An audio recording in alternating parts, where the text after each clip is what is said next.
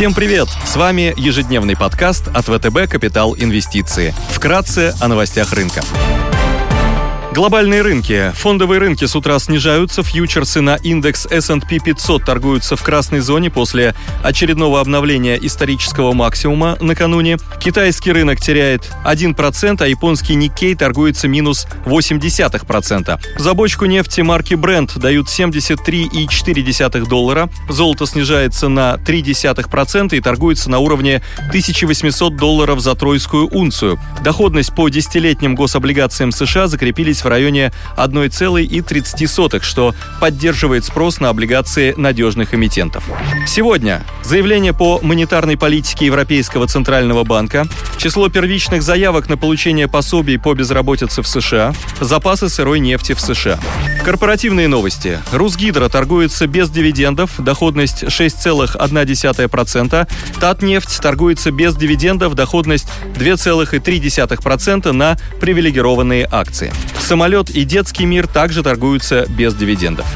Идеи дня. На рынке акций США мы считаем привлекательными бумаги Winnebago Industries, третьего по объемам продаж производителя кемперов и домов на колесах, основанного в 1958 году. Компания на протяжении нескольких лет демонстрирует опережающие темпы роста и активно увеличивает свои доли на рынках прицепов 12,5% и автодомов 20%, как за счет органического роста, так и за счет поглощений других компаний. Целевая цена на 12 месяцев составляет 80 долларов, что дает потенциал для роста порядка 20%. Ключевые драйверы роста – это высокий спрос на дома на колесах. Согласно статистике Американской ассоциации RVIA, более 10 миллионов людей впервые попробовали кемпинг в 2020 году, и многие из них в результате решили приобрести себе собственный автодом, вызвав рекордный спрос. Вторым драйвером может стать потенциальное увеличение дивидендов и объявление об обратном выкупе акций, а также низкая оценка по сравнению с конкурентами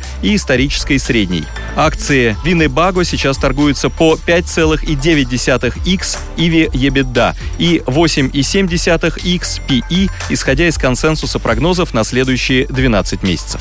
По текущим уровням интересны к покупке акции МВидео, лидера на российском рынке продаж бытовой техники. У компании амбициозная стратегия роста, которая предполагает удвоение оборота товаров к 2025 году до 1 триллиона рублей. МВидео располагает обширной логистической платформой, которая дает компании преимущество перед маркетплейсами. Оценка МВидео является одной из наиболее привлекательных в розничной торговле. Прогноз Иви EBIT EBITDA на 2021 год составляет 5,4x, а коэффициент PE составляет 9,1x. Компания направляет 100% чистой прибыли на дивиденды, а доходность на следующие 12 месяцев может составить 12%. Наша цель по бумаге в районе 800 рублей. Потенциал роста более 25% плюс дивиденд.